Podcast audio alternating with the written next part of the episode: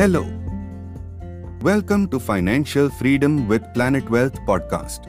I am your host and wealth coach Brijesh Parekh. In today's episode, we are going to discuss about what is a asset allocation strategy that you could follow for mutual fund investing.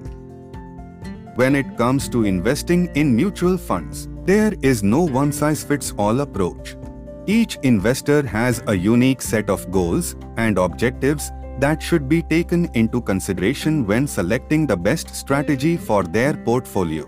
One such strategy is asset allocation, which involves diversifying your investments across different asset classes in order to reduce overall risk and achieve better returns.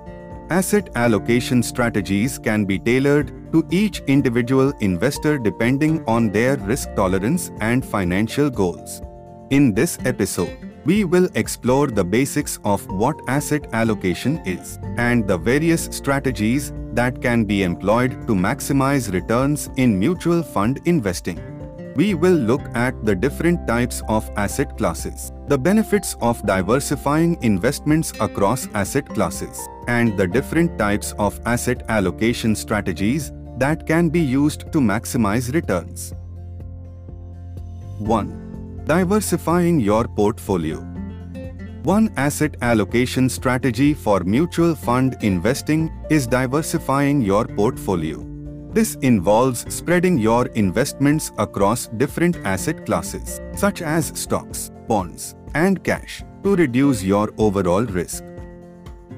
When you diversify your portfolio, you'll also have the opportunity to benefit from the unique characteristics of each asset class. For example, stocks tend to be more volatile but have higher returns, while bonds are typically more stable with lower returns.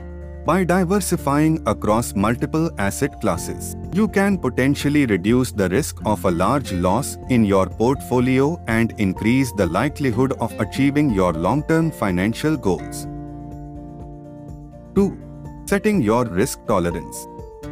When it comes to developing an asset allocation strategy for mutual fund investing, one of the most important steps is setting your risk tolerance. This is the amount of risk you are willing to take on when investing in different types of mutual funds. Risk tolerance is typically measured in terms of volatility and potential return. Generally, the more aggressive your risk tolerance, the more potential return you can expect to receive. On the other hand, the more conservative your risk tolerance, the less potential return you can expect to receive. As such, it is important to set a risk tolerance that aligns with your financial goals, risk tolerance, and investment timeline. 3. Asset allocation models. Asset allocation models are a type of asset allocation strategy that involves the selection of different asset classes in order to achieve the desired risk-return profile. This type of strategy is commonly used by professional investors to create diversified portfolios. When constructing an asset allocation model, the investor must take into account the desired risk profile, expected return, and the correlation of each asset class. The investor must also consider the performance of each asset class over time, as well as the ability to access certain asset classes. Once the model is created, the investor should monitor and adjust the portfolio regularly to ensure that the desired risk-return profile is met. 4. Selecting the right funds. Once you have identified your goals and risk tolerance, you need to select the right funds for your asset allocation strategy. To do this, you must consider the fund's investment objectives, management philosophy, cost performance, and expense ratio. Each fund has its own set of characteristics that you need to evaluate to ensure that it is right for you. Additionally, you should look at the fund's historical performance and volatility to get an idea of how it may perform in the future. By researching each fund, you can identify the best funds to include in your asset allocation strategy. 5. Rebalancing your portfolio.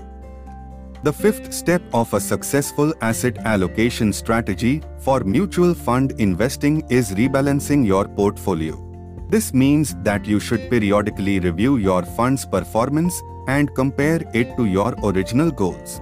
If you find that your funds have deviated too far from your goals, you should make adjustments to bring them back in line.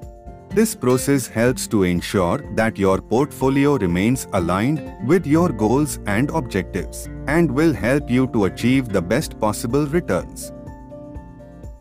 In conclusion, a proper asset allocation strategy is essential in order to maximize returns and minimize risk when investing in mutual funds it is important to understand the different asset classes, their respective risk levels, and the right mix of assets that suits the individual investor's risk tolerance and goals. With the right asset allocation strategy in place, investors can preserve and grow their wealth over the long term while minimizing their risk. If you found this episode useful, please share Thank you for listening and see you in the next episode.